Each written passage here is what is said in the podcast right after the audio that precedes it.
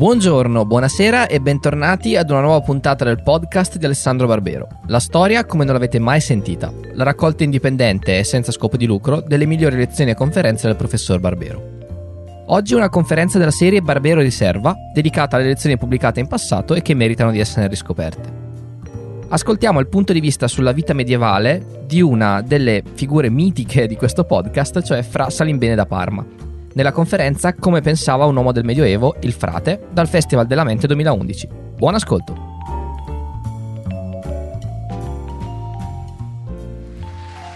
Buonasera.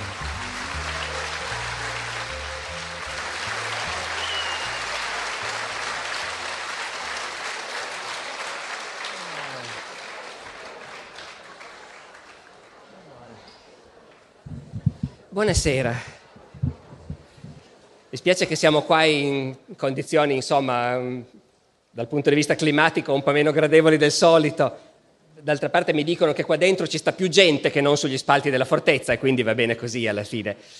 Eh, allora, eh, voi sapete che l'idea di, di, quest'anno, per quanto riguarda le mie, le, mie tre, le mie tre lezioni, è di presentare tre personaggi del Medioevo, di presentare tre uomini del Medioevo, provando a capire chi erano, come pensavano, come vedevano il mondo. Un frate, un mercante, un cavaliere. Naturalmente per poter sapere chi erano queste persone, per poter entrare nella loro testa, e com'è che si fa? E beh, sono tre persone che hanno scritto. Sono tre uomini che hanno lasciato dietro di sé dei libri, delle cronache, in cui hanno messo molto di se stessi. Ovviamente questo, eh, l'obiezione viene fuori subito non erano proprio persone normali. Eh, un cavaliere che ha scritto un libro non era proprio uguale a tutti gli altri cavalieri. Un mercante che ha scritto un libro peggio che mai. Un frate, ancora ancora, tutto sommato i frati scrivevano abbastanza, però in ogni caso è chiaro che sono tre personaggi eccezionali. E tuttavia ci hanno lasciato questi tre personaggi delle opere talmente ampie che dentro, dentro c'è l'uomo, insomma ogni volta dentro c'è l'uomo c'è il suo modo di essere, il suo modo di ragionare, i suoi valori, i suoi pregiudizi, il suo modo di vedere il mondo. Stasera cominciamo da un frate. E io poi non ho fatto altro che dirmi che ho fatto malissimo a cominciare dal frate, eh, perché dei tre il frate è quello che ha scritto il libro più grosso. Io non me lo sono neanche portato stasera talmente grosso, nei prossimi giorni me li porterò i libri del mercante e del cavaliere. Il libro del frate non l'ho portato perché il frate di cui vi parlo ha scritto una cronaca che a stampa occupa circa 900 pagine eh, e questo vuol dire che non è stato per niente facile selezionare le cose da raccontarvi, scegliere nel mare di cose che quest'uomo ci ha raccontato che cosa tirar fuori per provare a dare un'idea di chi era e di come pensava. Comunque, insomma, ci provo. Questo frate si chiama Salimbene da Parma. Si chiamerebbe Salimbene de Adam, quella è la sua famiglia, ma insomma lui appena è partito da Parma è stato conosciuto da tutti come Salimbene da Parma. Questo Salimbene, chi era dunque? È un frate francescano, è un frate del 200. Potrebbe essere il nonno di Dante come età più o meno. È un frate francescano e sotto molti aspetti la sua mentalità, il suo modo di ragionare, forse assomiglia a quello di tutti gli altri frati, ma sotto altri aspetti è un uomo con le sue idiosincrasie, con le sue caratteristiche personali. Proviamo a vedere che cosa c'è nella testa di un frate del 200.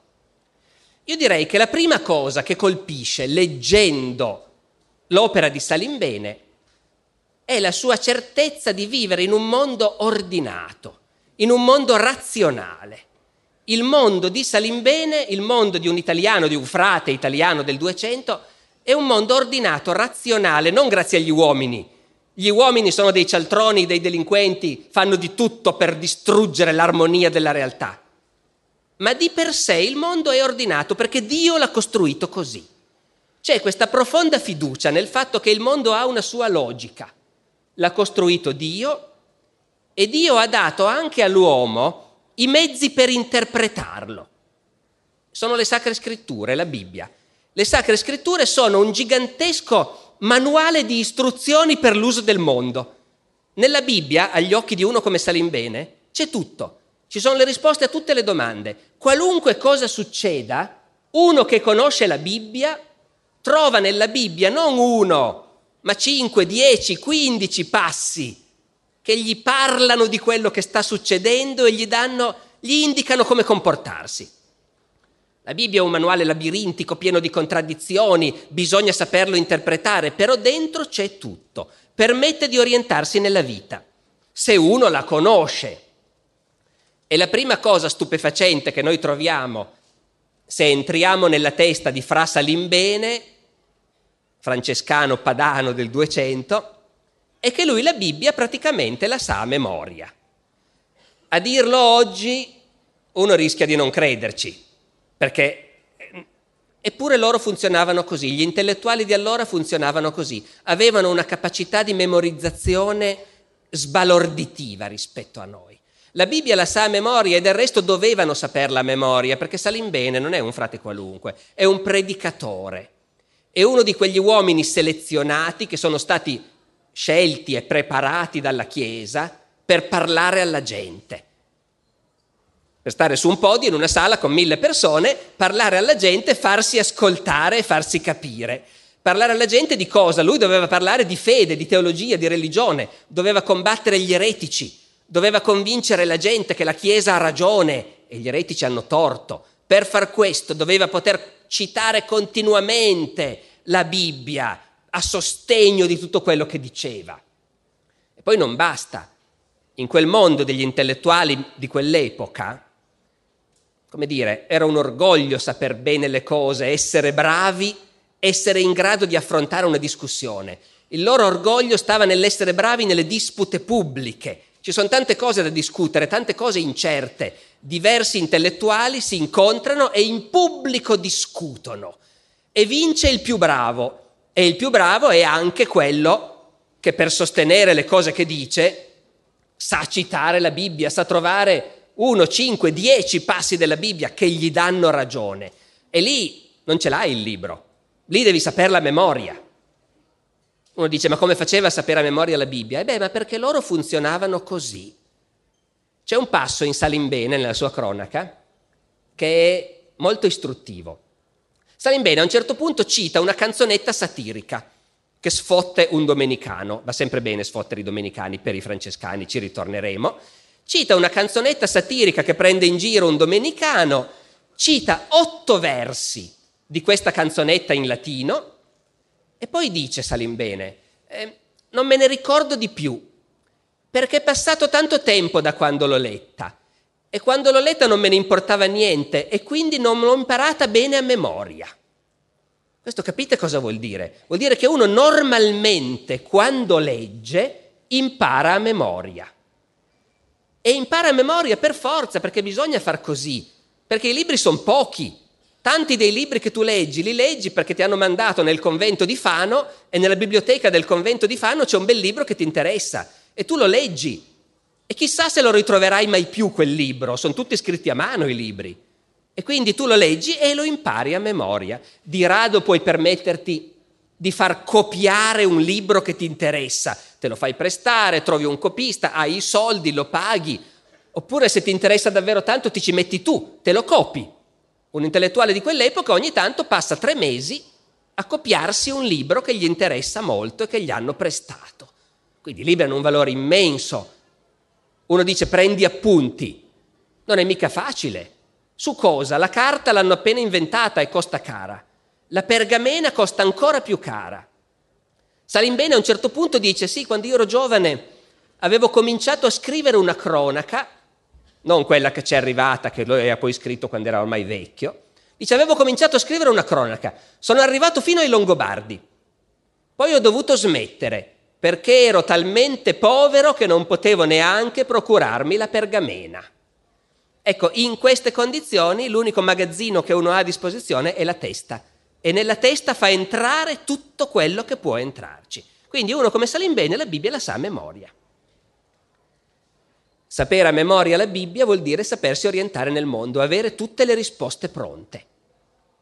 Alle angosce che puoi avere tu e hai i dubbi che ti pongono i fedeli. Perché i frati sono importanti? Perché i predicatori sono importanti? Perché i fedeli sono pieni di dubbi.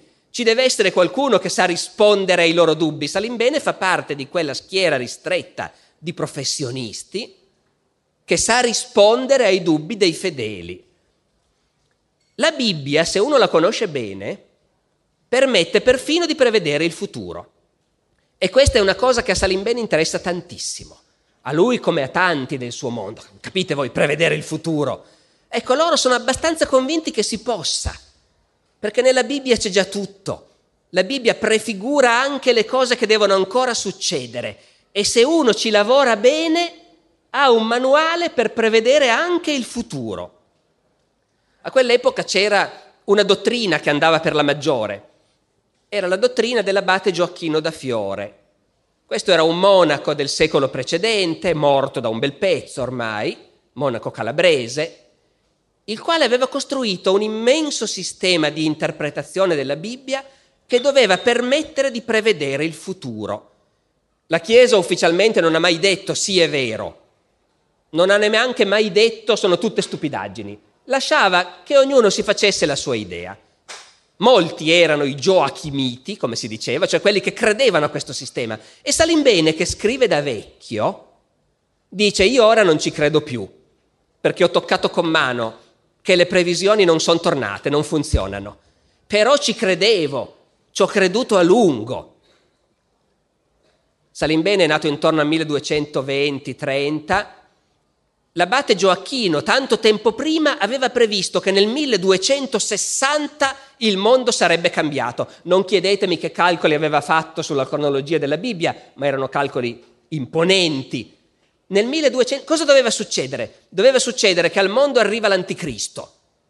E questo si sa che succederà perché lo dice l'Apocalisse. Quindi è già scritto, quel pezzo del futuro è già scritto, si sa, arriverà l'anticristo, commetterà i peggiori crimini, il mondo sprofonderà nel sangue.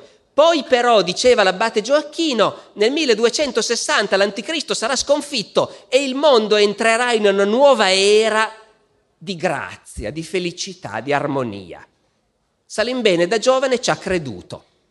E quelli come lui che ci credevano, qual era il loro problema principale secondo voi? Stiamo a vedere chi è l'anticristo. Dovrà comparire prima o poi.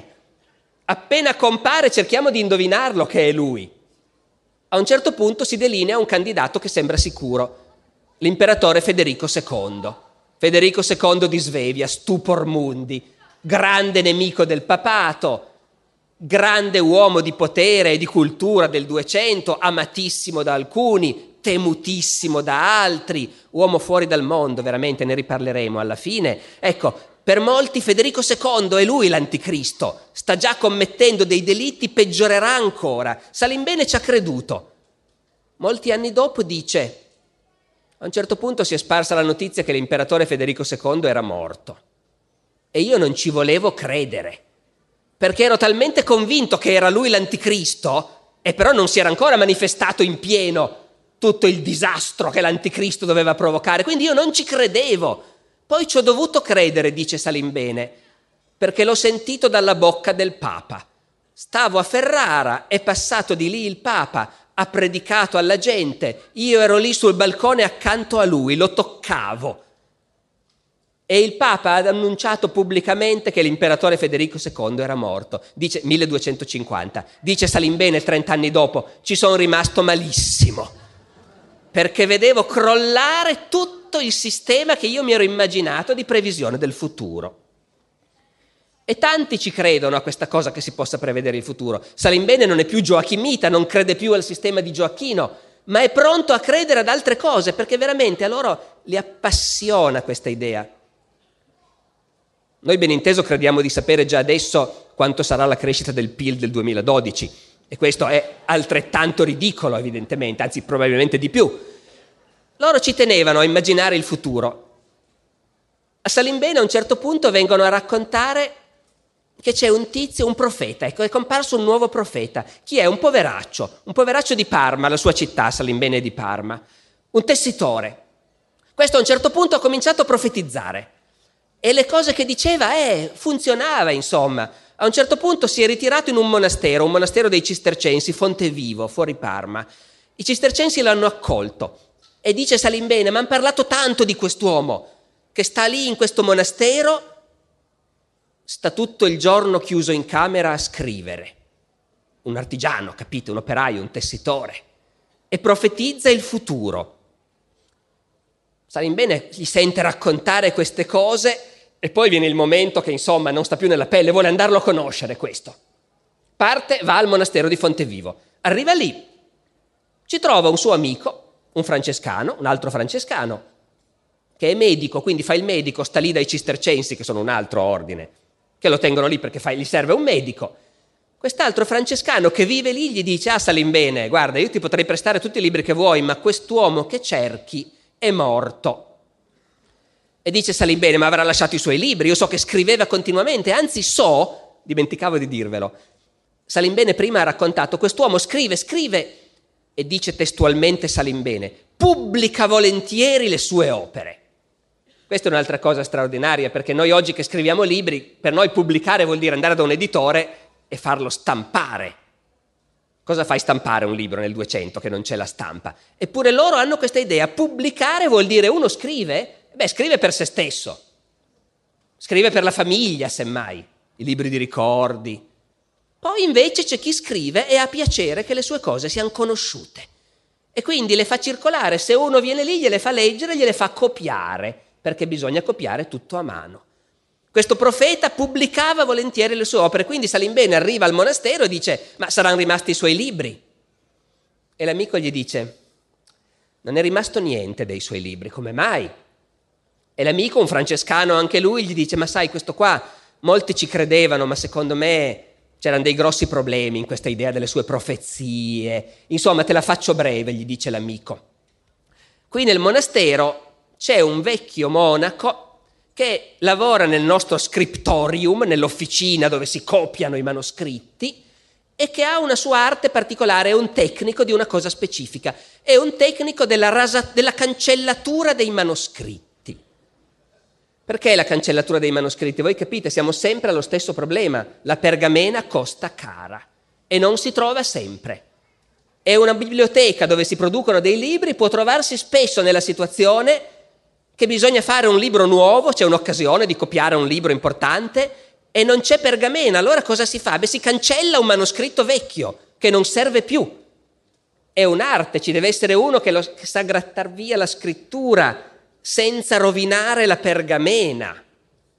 Noi oggi ci mettiamo le mani nei capelli, pensiamo chissà quanta roba è andata perduta, ma per loro era indispensabile. E dunque, continua l'amico di Salimbene, c'era questo vecchio monaco che conosceva quell'arte e dice io prima o poi morirò, vorrei trasmetterla a qualcuno questa tecnica. E io, dice l'amico, eh, non c'era nessuno che voleva mettersi a imparare questa cosa, mi sono messo io ho imparato la tecnica della rasatura dei manoscritti e siccome avevo bisogno di manoscritti per esercitarmi e ho pensato che i libri di questo profeta era meglio che non circolassero troppo, li ho cancellati tutti.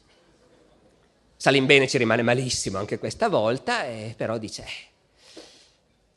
Notate che è interessante questa mentalità perché è già la mentalità che molto tempo dopo porterà l'Inquisizione a fare i roghi di libri e la Chiesa a pubblicare l'indice dei libri proibiti. Però la cosa interessante è che all'epoca di Salimbene non è ancora il potere della Chiesa che impone questo. C'è ancora molta libertà, le idee girano, i libri circolano, però ognuno, ognuno di quelli che fanno parte dell'apparato della Chiesa, voglio dire, dei dotti, di quelli che, sono, che hanno il compito di guidare i fedeli alla salvezza, ognuno ha la responsabilità individuale di decidere se i libri sono buoni o non sono buoni e se non sono buoni si assume la responsabilità individuale di impedire che circolino.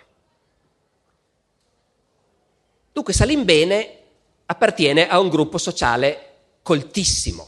Non è solo la Bibbia che sa a memoria, lui ha una biblioteca nella testa. Appartiene a un gruppo sociale che guida il mondo, non dal punto di vista politico, ma dal punto di vista morale, spirituale.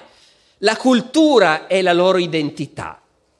Questa è gente che scrive, parla e pensa in latino, pensa anche nel suo dialetto, Salimbene pensa nel suo dialetto di Parma, si vede benissimo dal latino che scrive, però sa anche pensare, parlare e scrivere in latino. E questa capacità che ti distingue dalla gente qualunque è un elemento importante dell'identità di questi frati.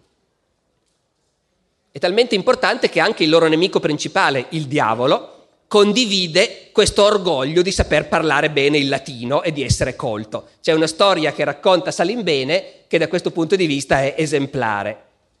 C'era un frate, dice, che conosco, a un certo punto gli hanno portato un indemoniato. Gli hanno portato un indemoniato, un contadino, un villano, un uomo rozzo, posseduto dal diavolo. Il frate gli si mette davanti, dice, beh, però insomma, bisogna controllare perché non è mica sempre che sia così, eh? Bisogna vedere se davvero questo è posseduto dal diavolo. E il frate dice, diavolo, se sei lì dentro, dimostramelo, parlami in latino. E il diavolo, per bocca del contadino, comincia a parlare in latino e fa degli errori di grammatica. E il frate comincia a prenderlo in giro dicendo ma fammi ridere, tu sapresti parlare latino, ma senti che latino parli, non vali niente. E il diavolo, che condivide perfettamente il sistema di valori dei frati, si arrabbia e gli dice testualmente io so parlare latino bene quanto te. È solo che con la bocca di questo contadino come si fa? Ha una lingua talmente rozza che non ci riesco a parlare bene con la sua bocca. Ovviamente questo ideale, diciamo, di un'elite dotta, di un'elite culturale, orgogliosa della sua cultura, è anche un rischio. L'orgoglio della cultura diventa facilmente presunzione. Salimbene lo sa, ci casca anche lui, spesso. Non si contano i momenti in cui lui dice io la Bibbia la conosco, non mi possono mica fregare. Questo orgoglio è un rischio, lui se ne rende conto, racconta anche varie storie che mostrano come insomma un grande predicatore deve stare attento perché il rischio della presunzione è sempre lì pronto.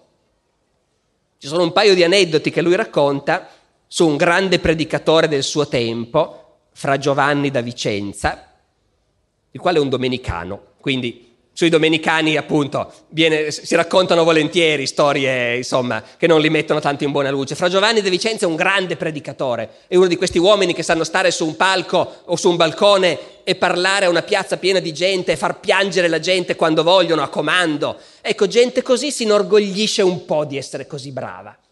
Fra Giovanni da Vicenza a un certo punto si era convinto di essere santo e fin lì passi si era convinto di saper fare i miracoli da solo, senza neanche bisogno che Dio intervenisse, e soprattutto voleva che gli altri lo ammirassero come un santo. Dice Salimbene, un giorno fra Giovanni da Vicenza è capitato in uno dei nostri conventi francescani, già che c'era ne ha approfittato per farsi radere la barba dal barbiere del convento. E poi si è offeso perché i frati non raccoglievano i peli della sua barba come reliquie.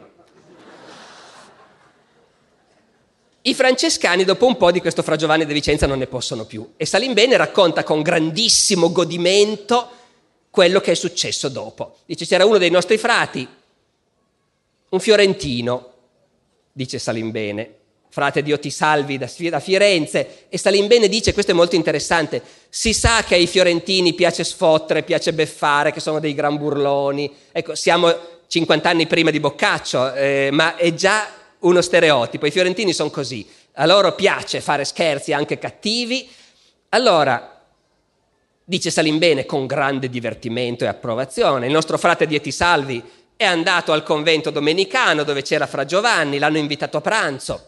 Lui dice sì sì va bene, resto a pranzo, però voi qui avete il santo, voi qui avete il santo, io non posso andare via senza una sua reliquia. Se volete che resti a pranzo, datemi una reliquia del santo, un pezzo della sua tunica, un brandello della sua tunica. E i domenicani, contentissimi che il loro santo sia così ammirato, vanno, prendono una vecchia tunica, ritagliano un pezzo e gli danno un pezzo della tunica. Dopodiché racconta Salimbene, ripeto, con grande divertimento ed entusiasmo. Mangiano, dopo aver ben mangiato, frate Dieti Salvi eh, va a espletare le sue funzioni corporali va alle latrine, voi mi scuserete, ma eh, come dire, questa gente del Medioevo sapeva coniugare un'altezza intellettuale a volte vertiginosa con un grande interesse per la corporalità, per il basso, per le cose più ignobili. Anzi, per loro era importante l'equilibrio fra queste due cose. Pensate a Dante, ecco. E, e qui è la stessa cosa.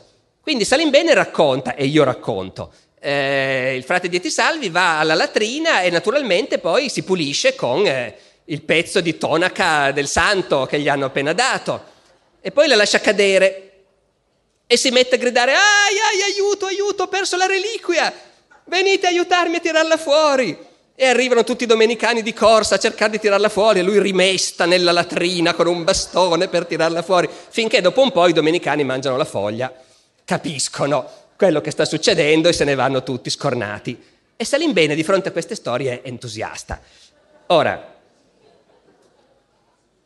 Cosa vuol dire? Vuol dire appunto stiamo attenti perché la nostra cultura si trasforma facilmente in presunzione.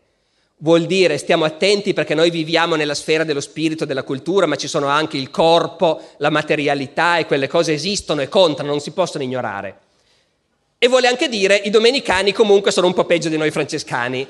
E questo è indiscutibile. L'altra grande certezza che c'è nella testa di Salimbene è che i francescani sono l'organizzazione più meravigliosa che esista al mondo. Sono loro che fanno tutto il lavoro, la Chiesa vive su di loro. Essere un francescano è la cosa più importante che si può immaginare. Non c'è nessun altro che arrivi alla stessa altezza. Tanto che il metro di giudizio di Salimbene per giudicare le persone spesso è quello lì, un vescovo, un papa. Ha voluto bene ai francescani. Quelli che hanno voluto bene ai francescani e li hanno trattati bene, gli si perdona tutto perché i francescani sono comunque il meglio che ci sia. E quindi la concorrenza invece è, la concorrenza ovviamente dà fastidio. I domenicani ancora ancora, adesso ho scherzato sui domenicani, ma sono un grande ordine fratello, sono i mendicanti anche loro.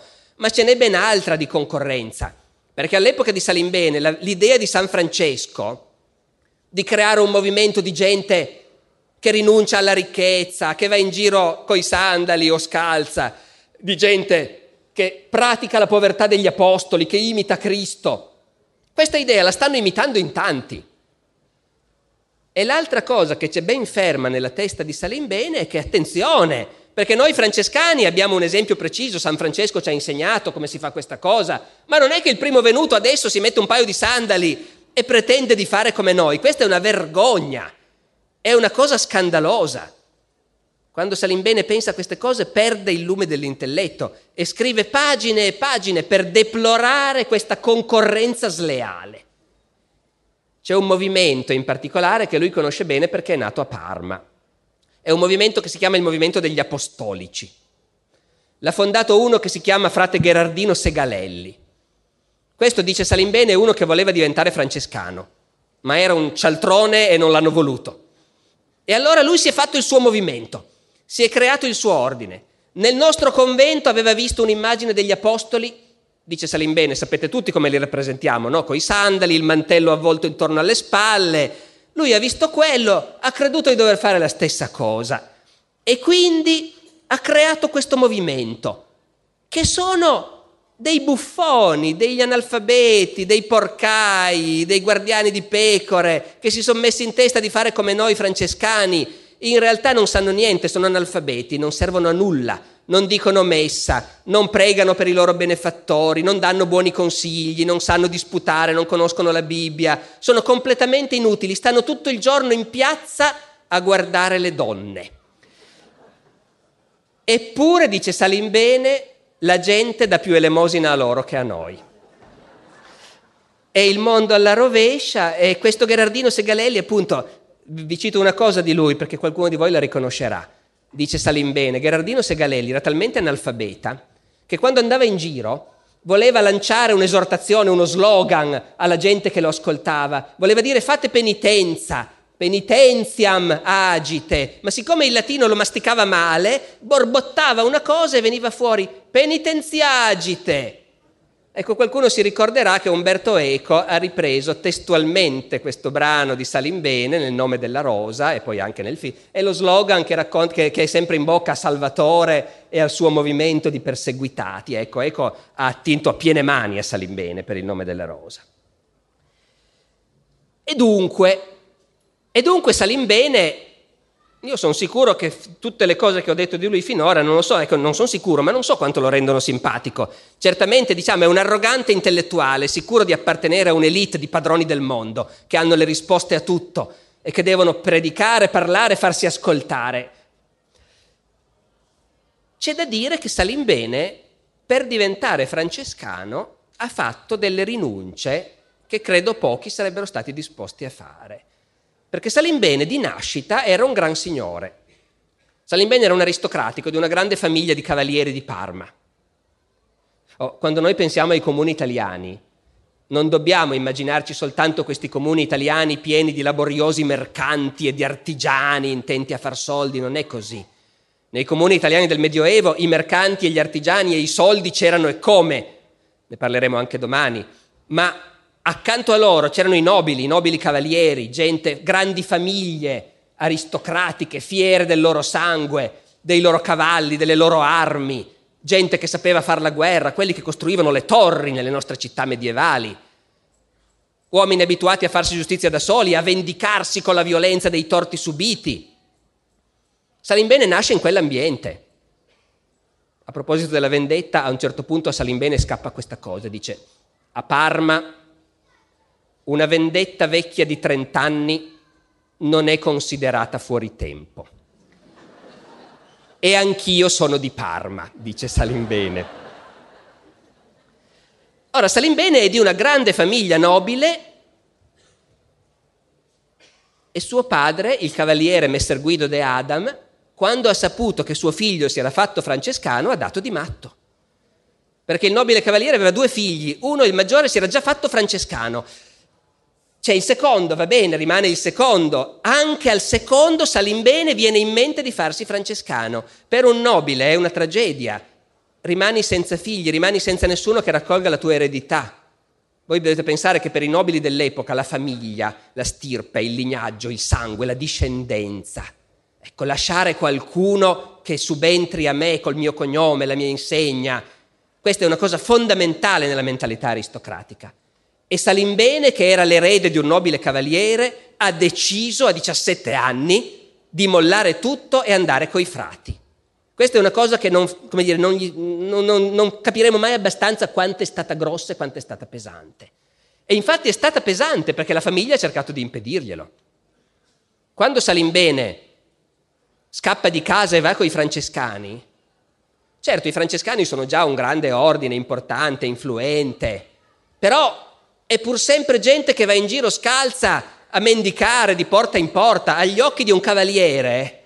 È una vita vergognosa e per di più il mio unico figlio, Messer Guido de Adam, si muove e siccome appartiene all'alta aristocrazia si muove da par suo, si rivolge direttamente all'imperatore Federico II e gli dice guarda che mio figlio è scappato coi frati, fammelo restituire. Questo è il livello a cui si muove la famiglia di Salimbene. E l'imperatore Federico scrive al generale dei francescani, frate Elia, dicendogli così e così, mi risulta, tu vedi, questo ragazzo cerchiamo di restituirlo al padre, a meno che non voglia a tutti i costi restare lì. E con questa lettera Messer Guido de Adam va al convento dove si trova Salimbene, è finito nel convento di Fano, in Romagna. Il padre arriva lì brandendo la lettera dell'imperatore e del, del generale dell'ordine accompagnato da parecchi cavalieri, fa irruzione nel convento e dice ai frati voglio parlare con mio figlio. E gli portano il figlio. E il padre gli dice ma tu sei il mio erede, erediti tutto. Cosa stai qua? Torna a casa. E Salimbene, che racconta questa storia 50 anni dopo, quando ormai è vecchio, Salimbene racconta orgoglioso di aver tenuto duro. Al padre ha detto nel Vangelo sta scritto lasciate il padre e la madre per seguire me e io faccio così. Più altre citazioni bibliche assortite che vi risparmio. Voi immaginate un diciassettenne è l'età in cui col padre si litiga furiosamente anche adesso e si litigava furiosamente anche allora, come in ogni epoca, quell'età lì. Salimbene al padre dice le cose peggiori, dice no, non voglio venire. E il padre gli dice, sono questi qua che te l'hanno messo in testa, frati. Voglio parlare con lui da solo. E i frati sono costretti a accettare. Escono tutti, ma dice Salimbene, stavano dall'altra parte del muro ad ascoltare. e il padre rimane solo con Salimbene e il padre dice al figlio diciassettenne testualmente, figlio mio, non credere a questi piscia in tonaca che ti hanno incantato. Salimbene che scrive in latino, glossa in latino. Non credere istis pissin tunicis, id est qui in tunicis mingunt. Cioè, che orribile, spiega t'hanno incantato, ti hanno messo in testa queste cose, torna a casa, Salim bene, tiene duro e dice i frati dall'altra parte erano lì che tremavano come giunchi temendo che io cedessi perché se cedevo io chissà chi altri avrebbe accettato di venire in convento, invece io ho tenuto duro. Tiene duro il padre se ne va, maledicendolo, maledice lui e l'altro figlio, li raccomanda al diavolo. Non lo vedrà mai più il padre. Salim bene, 50 anni dopo, racconta questa cosa. Detto 50? Sì, 50 anni dopo, racconta questa cosa orgoglioso, dopodiché dice anche, sono stato premiato quella notte stessa per fortuna, ho avuto un sogno che mi ha fatto capire che avevo fatto bene. Perché evidentemente, come dire, il trauma, anche se lui adesso è così orgoglioso di averlo fatto, il trauma c'era di questa rottura totale col padre che lo maledice, lo manda all'inferno. E per fortuna quella notte, racconta Salim bene, mi è apparsa in sogno la Vergine, col bambino in braccio, e mi tendevano le braccia perché venissi a abbracciarli, e io in sogno andavo ad abbracciarli e provavo una dolcezza come non ho mai più provato in vita mia. E poi mi sono svegliato e avevo ancora dentro quella dolcezza che non saprei. Voi sapete quando si fanno certi sogni che ti lasciano dentro. Ecco, queste storie qua si capisce, come dire, a raccontarle al dottor Freud ci sarebbe da tirarne fuori di commenti. Salim bene, non conosceva il dottor Freud, però, eh, come dire, per lui eh, era, era davvero la Vergine col bambino che gli era apparsa, perché aveva visto tutto e voleva dirgli che aveva fatto bene e che lei era con lui e ricompensarlo per questo. Il padre poi ci riprova, ci riprova ancora, va dal Papa, sono perfino mezzi parenti col Papa, talmente è importante la famiglia. E Salim bene in seguito gliel'hanno detto, guarda che tuo padre era andato anche dal Papa per convincerlo a tirarti fuori dall'ordine francescano. E qui Salimbene dice una cosa caratteristica. Dice, io non credo che il Papa avrebbe accettato, ma forse per far piacere a mio padre mi avrebbe dato un episcopato, cioè mi avrebbe fatto vescovo. E si vede che questa cosa qui un pochettino gli rimane. Eh? Dice, poteva anche succedere che diventavo vescovo, e invece non è successo, pazienza. Dopodiché non finisce qui il trauma dell'essere entrato nell'ordine francescano. Ecco, io credo che sia importante dire questo, siccome noi vediamo Salimbene, frate importante, uomo che ha contatto con papi e vescovi, uomo che conta, uomo di potere.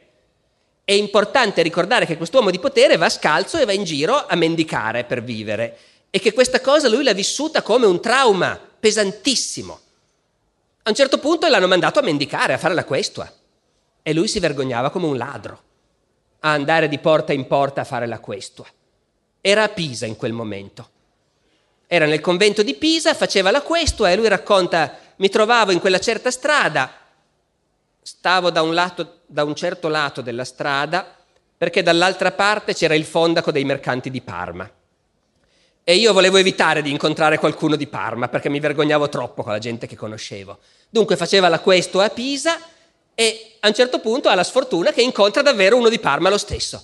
Dice, mi viene incontro uno che era di Parma, che io non conoscevo, ma lui mi conosceva perché Salim bene di una famiglia importante, e questo lo prende per il saio e comincia a dirgli, ma disgraziato, ma cosa ci fai qui? Ma guardati come ti sei ridotto a casa di tuo padre è pieno di servi che hanno da mangiare a sazietà e tu stai qua a mendicare, a portare via il pane a quelli più poveri di te. E poi continua e dice, Salimbene riferisce parola per parola, eh, dice tu a quest'ora dovresti essere a Parma, a andare in giro a cavallo, a farti vedere nei tornei, a far felice la gente che assiste ai tornei, perché i nobili cavalieri cosa fanno? Eh, quello. A farti ammirare dalle dame, e a dar mance ai giullari. Questo dovresti fare tu adesso, non stare qui scalzo a battere alle porte a mendicare. E Salim bene quella volta lo respinge, lo caccia via in malo modo, gli cita un po' di passi biblici, però poi dice quella sera al convento mi sono messo a pensarci, mi sono detto ma certo che se poi mi tocca andare avanti altri 50 anni così, a mendicare, Dice, quella volta lì se l'è chiesto davvero, se non aveva sbagliato tutto nella vita. Per fortuna, anche quella notte gli arriva un sogno. Sogna che è a Pisa a mendicare e a un certo punto, lì un po' più in là, nella stessa strada, c'è Gesù bambino che va anche lui con la sporta a mendicare e la Vergine che va anche lei con la sporta a mendicare. E allora capisce che dopo tutto sta facendo la cosa giusta e questi sogni arrivano sempre, appunto, ripeto, il dottor Freud eh, ci potrebbe assistere, questi sogni arrivano sempre al momento giusto. Ultima rinuncia che non possiamo non menzionare, gravissima. Dice Salimbene, la prima sera che sono entrato dai francescani mi hanno dato una magnifica cena. A partire dal giorno dopo solo cavoli.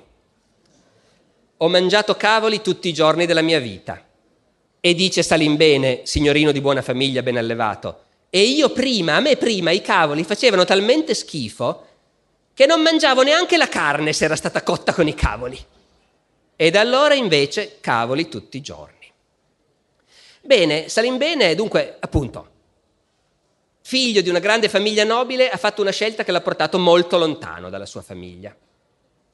Tuttavia di questa nascita ha conservato alcune caratteristiche, proprio di modo di pensare, di sistema di valori. E io direi che la cosa che colpisce di più leggendo Salimbene è che lui è rimasto un nobile cavaliere da un punto di vista, che per lui la vera misura degli uomini sono la cortesia o la villania. Gli uomini che a lui piacciono sono quelli cortesi, cavallereschi, generosi, ben educati mentre quelli maleducati, rozzi, avari, villani, ecco, quelli non li può proprio sopportare. E questi sono i valori dell'ambiente cavalleresco, del mondo cortese in cui lui è nato. Sono quelli i valori in base a cui giudica gli uomini.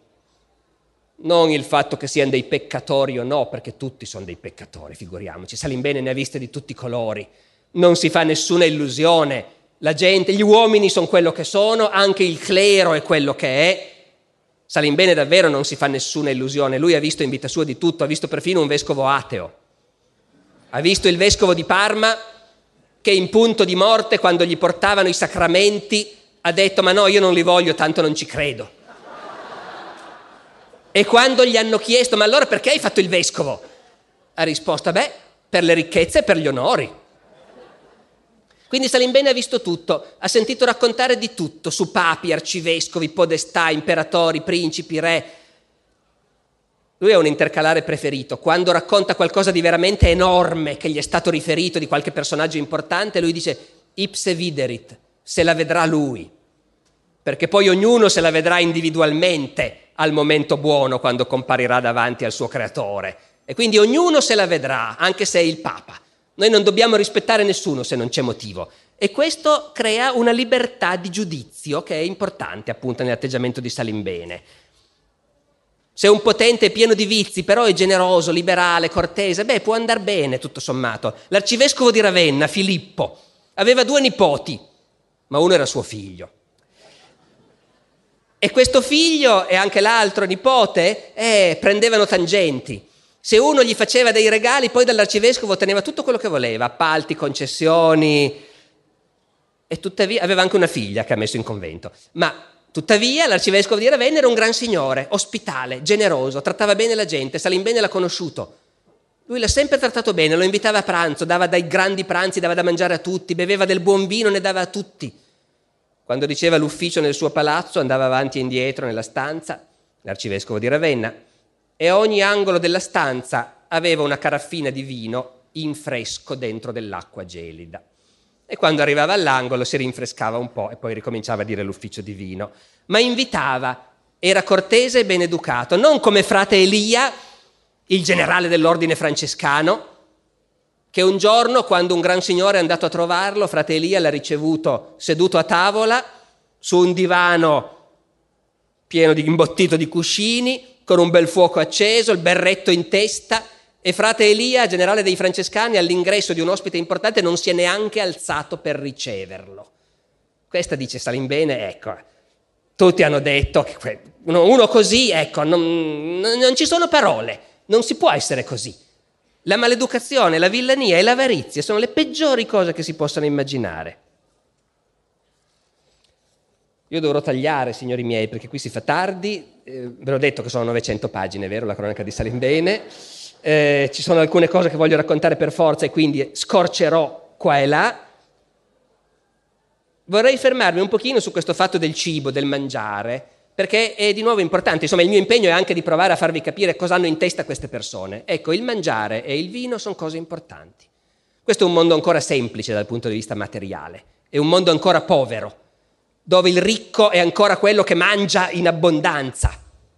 E dunque le persone si giudicano anche da quello e queste cose sono importanti, sono importantissime. Qual è un comportamento che Salimbene giudica fantastico? Gli hanno raccontato che il re d'Inghilterra un giorno era a fare un picnic, picnic lo diciamo noi, ma insomma era in campagna, si era messo a mangiare su un prato con i suoi cavalieri, portano il vino, sono vicino a una fontana, di vino c'è soltanto un fiasco. E il re dice, ma scusate, ma c'è solo questo fiasco di vino? Dice sì, non ce n'è altro. Ci sono tutti i suoi cavalieri intorno. E allora il re dice berremo tutti insieme e versa il fiasco di vino nella fonte, dicendo ognuno può bere lì il vino e l'acqua mescolati. Questa cosa per Salimbene è un gesto fantastico, perché vuol dire un uomo veramente cortese, veramente ben educato, che si mette al livello degli altri. Non come fanno certi vescovi, dice Salimbene, i quali se ne stanno a casa a bere e mangiare e non invitano nessuno e se hanno gente a banchetto con loro il vino migliore lo beve solo il vescovo e agli altri danno quello cattivo. Oppure il vescovo beve e gli altri niente. Quando dice Salimbene berrebbero tutti volentieri perché tutte le gole sono sorelle. Ecco. Sul vino potremmo continuare perché il vino è un tema importante appunto. A Salimbene a un certo punto raccontano che in Borgogna si fa più vino che a Cremona, Parma, Reggio e Modena messe insieme. Lui dice non ci ho mica creduto. Mi sembrava impossibile. Poi ha fatto un lungo viaggio in Francia, che racconteremo adesso, finiremo con quello, ha fatto un lungo viaggio in Francia, è stato in Borgogna e ha visto. Dice, è una cosa da non credere, l'intero paese è un unico vigneto. Lì non ci sono campi, non coltivano il grano, niente, fanno solo vino, lo vendono a Parigi, vivono benissimo di quello. E il vino di Borgogna, sul vino di Borgogna ci sono pagine in Salimbene liriche. Il vino bianco di Borgogna, perché a quell'epoca i nobili bevono volentieri il vino bianco. Il rosso è una roba da cafoni, ma il bianco, è il bianco di Borgogna, dorato, profumato, Certo poi dice Salimbeni i francesi esagerano perché i francesi sono degli sbevazzoni, bevono, bevono troppo, quando hanno bevuto credono di poter spaccare il mondo, sono insopportabili dice a dire la verità, eh, bevono, poi si svegliano al mattino con gli occhi rossi, ci sposi per tutto il vino che hanno bevuto, vanno alla prima messa, vanno dal sacerdote e gli dicono, eh, gli chiedono un po' dell'acqua in cui lui ha fatto le abluzioni rituali, che gliela metta negli occhi per piacere, perché pensano che con quell'acqua consacrata gli guariscono gli occhi rossi per il troppo bere. E io, dice Salimbene, una volta quando ero in Francia ho conosciuto un frate che quando uno è venuto a chiedergli l'acqua da mettere negli occhi, gli ha detto ma va via, mettete l'acqua nel vino, non negli occhi. Dopodiché sapete come sono organizzati i francescani in Francia? Salimbene lo sa e ce lo dice. Dice la provincia di Francia dell'ordine francescano è divisa in otto custodie, in otto settori, di cui quattro bevono vino e quattro bevono birra. Questa è la spartizione fondamentale. Voi sapete, una delle grandi spaccature dell'Europa è fra l'Europa del vino e l'Europa della birra. Ora, il cibo ha una funzione simbolica, è evidente. Eh, ho parlato del vino finora, parliamo anche del cibo. Salimbene ha fatto questo viaggio in Francia di cui vi parlavo. E durante questo viaggio in Francia ha avuto tante avventure, ha conosciuto tanta gente, ha incontrato più volte il re Luigi, Luigi IX, il santo, che proprio allora andava in crociata. Questa è stata un'esperienza grossa perché Salimbene, anche se uno disilluso, non si aspetta niente dalla gente, sa che succede il peggio, però sa riconoscere gli uomini santi e ha un'ammirazione profonda per chi riesce a essere santo. Ecco, il re Luigi era uno così. Il re Luigi è andato in crociata è partito dalla Francia del Nord per andarsi a imbarcare a Aigues-Mortes in Provenza, ha attraversato tutto il regno a piedi, non a cavallo, a piedi, col bastone e la bisaccia da pellegrino, perché andare in crociata significa innanzitutto andare in pellegrinaggio, andare a Gerusalemme. Quindi il re di Francia ha passato mesi e mesi a attraversare a piedi il suo regno in abito da pellegrino, fermandosi nelle città, fermandosi nei conventi dei frati, a mangiare con loro, a discutere con loro, a parlare con loro. Salimbene l'ha incontrato diverse volte durante questo suo viaggio. Una volta stavano uscendo dalla città di Sans incontro al re, il re arriva e il vescovo di Sans gli manda un regalo. Cosa si manda in regalo a un re? Questa appunto è un'epoca semplice, è un'epoca in cui le cose semplici, concrete, quotidiane contano. Il vescovo in regalo al re manda un grande luccio vivo dentro una tinozza piena d'acqua. E questo è un regalo degno di un re. Salimbene dice ai francesi il Lucio piace, a lui evidentemente lui non è un mantovano, è di Parma, a lui il Lucio non piace, ma dice ai francesi il Lucio piace. Stava dentro quella roba che si usa per lavare i neonati, eh, quando uno gli toglie le fasce deve lavarli, quella roba che i toscani chiamano bigoncia, perché interessa molto anche la lingua a Salimbene, ha sempre delle notazioni sugli usi delle parole, ecco. Al re si regala un luccio ed è un regalo degno di un re. Dopodiché il re entra nel convento dei francescani e parla con loro e gli dice che lui non è venuto a chiedere soldi, la crociata la paga lui, è venuto a chiedere soltanto le loro preghiere. E dice Salimbene, tutti i frati francesi piangevano. Lui che è italiano è un po' meno coinvolto, naturalmente, specialmente dal fatto di non chiedere i soldi, ma comunque tutti i francesi piangevano. Dopodiché vanno a pranzo col re. E il pranzo del re, io vediamo se lo ritrovo, il pranzo del re è questo. Salimbene se lo ricorda ancora a molti decenni di distanza. Cosa hanno mangiato quel giorno col re? Il modo di concepire un pranzo della gente di quell'epoca era molto diverso dal nostro, i gusti erano diversi, soprattutto non c'era la nostra idea diciamo, di una gradazione per cui si comincia con i salati, poi si passa ai dolci, no, loro mescolavano volentieri cose diverse. Questo hanno mangiato quel giorno, era un giorno di magro, si mangiava pesce, è stato, dice Salimbene, un pranzo magnifico, degno di un grande re. E tuttavia al tempo stesso, vedrete, non è stato un banchetto da ricco e pulone, è una cosa degna di un grande re che però è anche un grande santo. Dice, per prima cosa quel giorno abbiamo mangiato ciliegie. Poi hanno portato il pane bianco, bianchissimo, e il vino. Poi sono venute fave fresche cotte nel latte.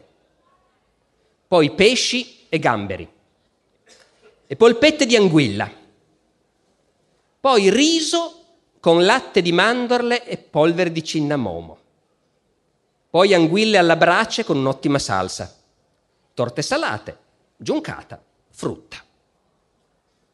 Un grande pranzo, però appunto per chi faccia i confronti con altri pranzi di cui parla Salimbene, questo appunto è un pranzo che è degno della magnificenza di un re, ma al tempo stesso non smentisce l'umiltà di quest'uomo che è un santo e sta andando a piedi a imbarcarsi, perché Salimbene ne conosce ben altre di storie di pranzi e di menù che non sono altrettanto dignitose. Per esempio, il modo in cui il patriarca di Aquileia celebra la Quaresima. Salimbene lo racconta, dice patriarchi di Aquileia farebbero meglio cambiare sistema, veramente. Comunque dice, mi risulta che fanno così. Quaresima dura 40 giorni, deve preparare al grande momento, alla grande tristezza del venerdì santo e poi alla gioia della risurrezione. Dura 40 giorni, è un cammino di avvicinamento, quindi il patriarca di Aquileia la Quaresima la celebra così, sono 40 giorni. Il primo giorno fa servire un pranzo di 40 portate. Il secondo giorno 39 il terzo 38. E in questo modo arriva al sabato santo con una sola portata e si è veramente avvicinato gradualmente al digiuro e alla penitenza.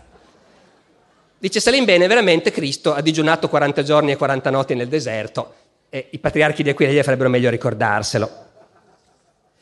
Ecco, eh, io sono arrivato quasi alla fine, anzi alla fine del mio tempo, quindi chiuderò rapidamente. Eh, ci sono tante cose ancora di Salimbene che andrebbero dette. Qualcuno l'ho messa addirittura nel programma del, del, del, del, nostro festival e non l'ho ancora detta. Il fatto che ogni tanto gli scappano anche dei giudizi ingenerosi, indubbiamente. Perché lui è un gran signore che non guarda in faccia a nessuno e le cose le dice come stanno. Se deve dire male di un papa, dice male di un papa. Se deve dire male di un popolo, dice male di un popolo. Non gliene importa niente.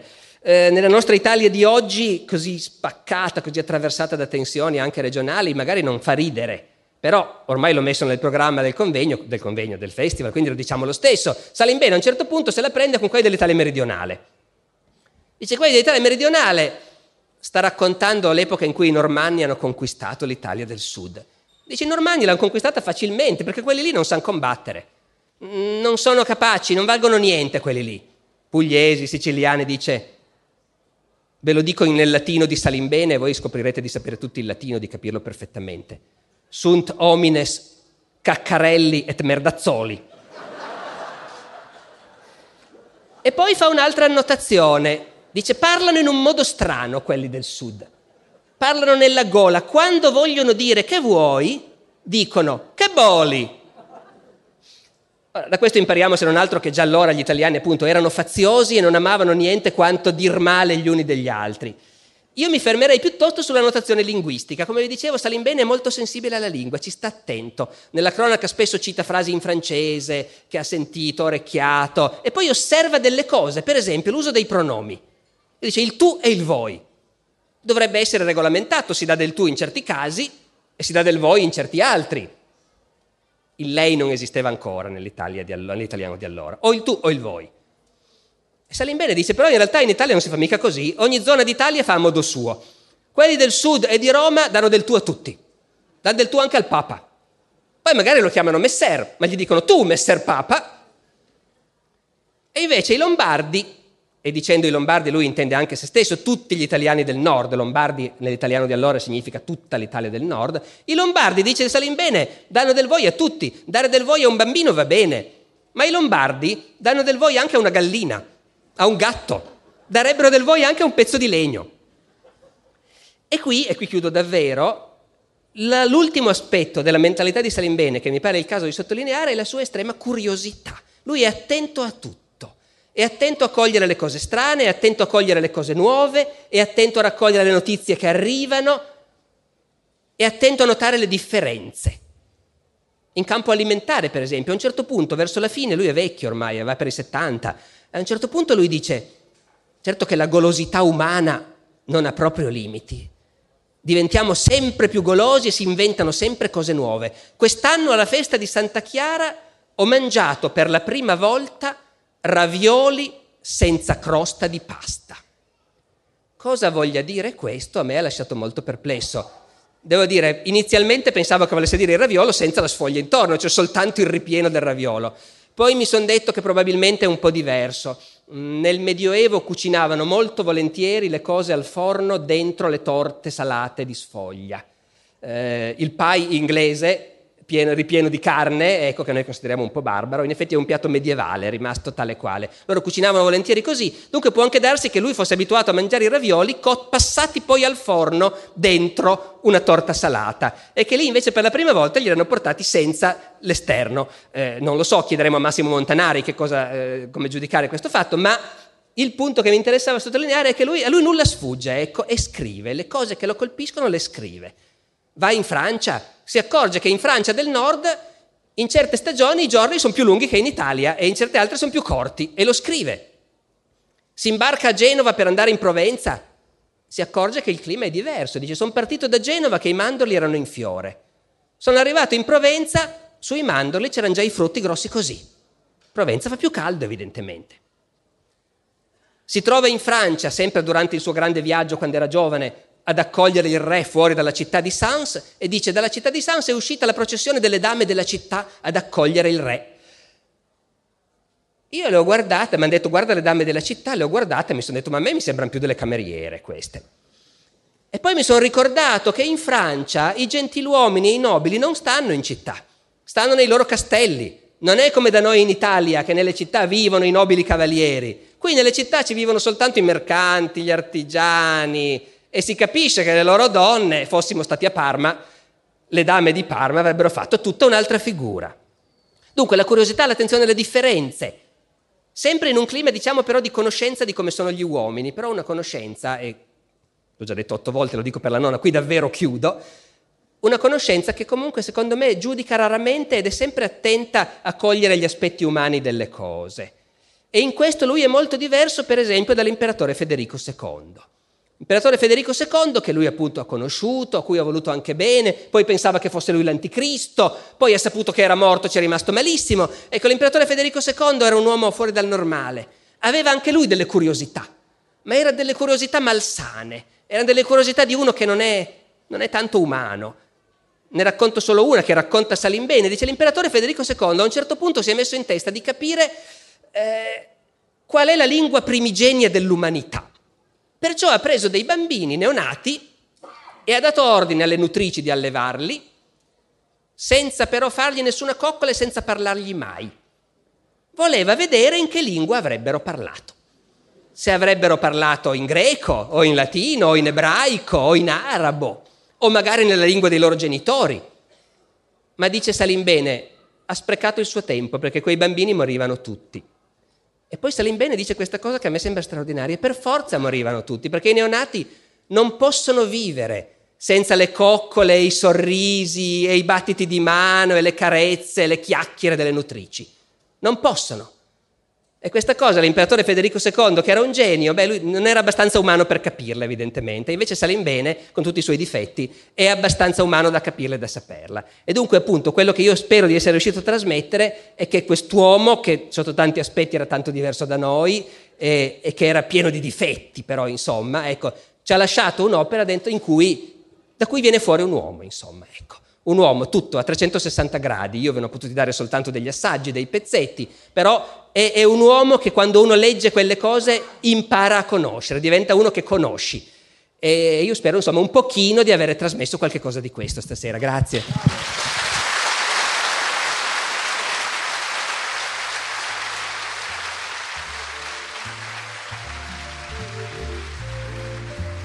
Grazie per aver ascoltato anche questa puntata del podcast di Alessandro Barbero. Nella descrizione dell'episodio trovate il link al sito del Festival della Mente.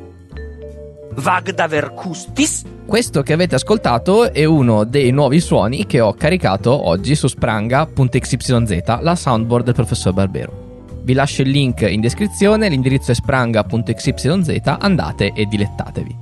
La musica è il George Street Shuffle di Kevin MacLeod in Competech.com pubblicata con licenza Creative Commons CC BY 4.0. Ci sentiamo la settimana prossima con una nuova puntata del podcast di Alessandro Barbero. Ciao!